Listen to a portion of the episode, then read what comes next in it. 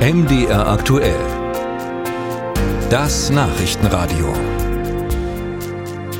Der Bundestag hat heute über zwei Vorschläge entschieden, wie die Sterbehilfe in Deutschland zukünftig geregelt werden könnte. Und die Entscheidung war, keiner der beiden Vorschläge findet eine Mehrheit. Deshalb bleibt alles so, wie es jetzt ist. Wie blicken denn da die Ärzte drauf und was brauchen sie eigentlich, um mit Sterbewünschen besser umgehen zu können?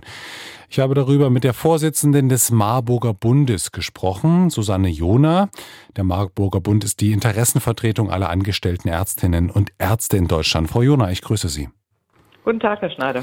Es bleibt, wie es ist. Ist das nun gut oder schlecht für die Ärzte in den Kliniken oder auch für Hausärzte, dass es eben erstmal so ist?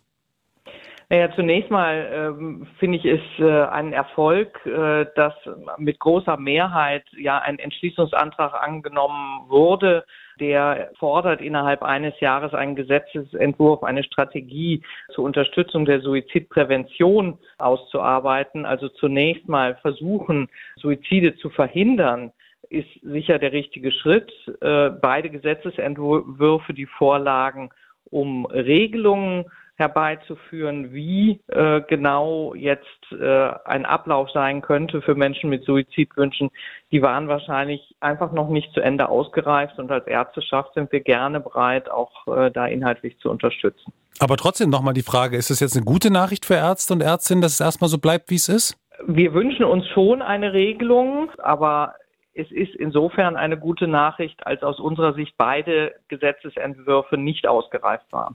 Was wäre denn nötig, um die Situation zu verbessern? Also was brauchen Ärzte und Ärztinnen, um besser mit solchen Anfragen, die es ja gibt, umgehen zu können?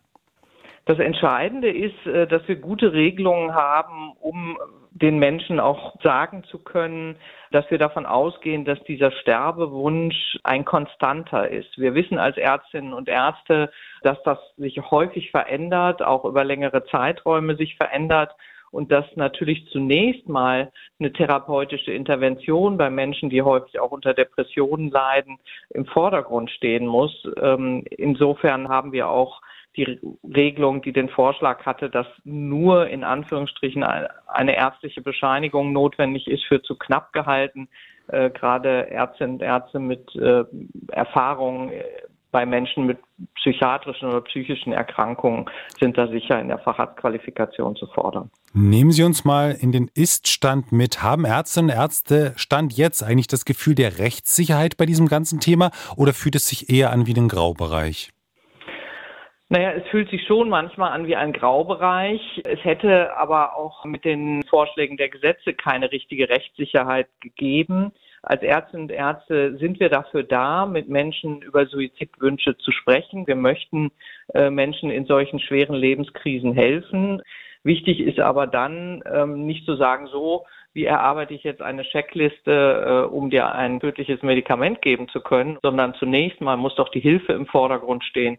Und deswegen ist es auch gut, dass es jetzt im ersten Schritt um Suizidprävention geht, bevor es in einem zweiten Schritt um die Frage geht, wie kann man Menschen, die einen konstanten Suizidwunsch haben, unterstützen. Den Punkt der Hilfe, den Sie ansprechen, das ist ein ganz wichtiger. Da möchte ich gleich am Ende unseres Gesprächs auch nochmal wirklich konkret was dazu sagen. Vorher aber nochmal die Frage, wie ist es denn eigentlich aktuell? Ist es denn nun legal, in irgendeiner Form Sterbehilfe zu leisten oder nicht? Also, weil die Möglichkeit, selbstbestimmt zu sterben, ist ja nun schon vor Jahren vom Bundesverfassungsgericht gestärkt worden. Aber wie ist denn der Stand in Bezug auf die Sterbehilfe eigentlich genau? Ärztinnen und Ärzte können auch jetzt schon Menschen in diesem Wunsch zu sterben unterstützen, wenn sie das denn möchten. Insofern ist das legalisiert. Das Bundesverfassungsgerichtsurteil hat letztlich die Türen äh, dafür eindeutig geöffnet. Sagt die Vorsitzende des Marburger Bundes, Susanne Jona. Und ein ganz wichtiger Hinweis noch an dieser Stelle. Wenn Sie immer wieder Gedanken umtreiben, sich das Leben zu nehmen, seien Sie bitte so gut und sprechen Sie darüber. Holen Sie sich Hilfe, rufen Sie bitte die 0800 111 0111 an. Davon gibt's von mir ganz persönlich ein ganz großes Vielen Dank.